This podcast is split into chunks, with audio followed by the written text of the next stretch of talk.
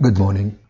A little confusion dominates the market, with Europe that looks more vulnerable in taking note that the pandemic situation is in an acute phase, and on top, that no one can communicate its possible evolution, although it is known that there are several models capable of making reliable predictions.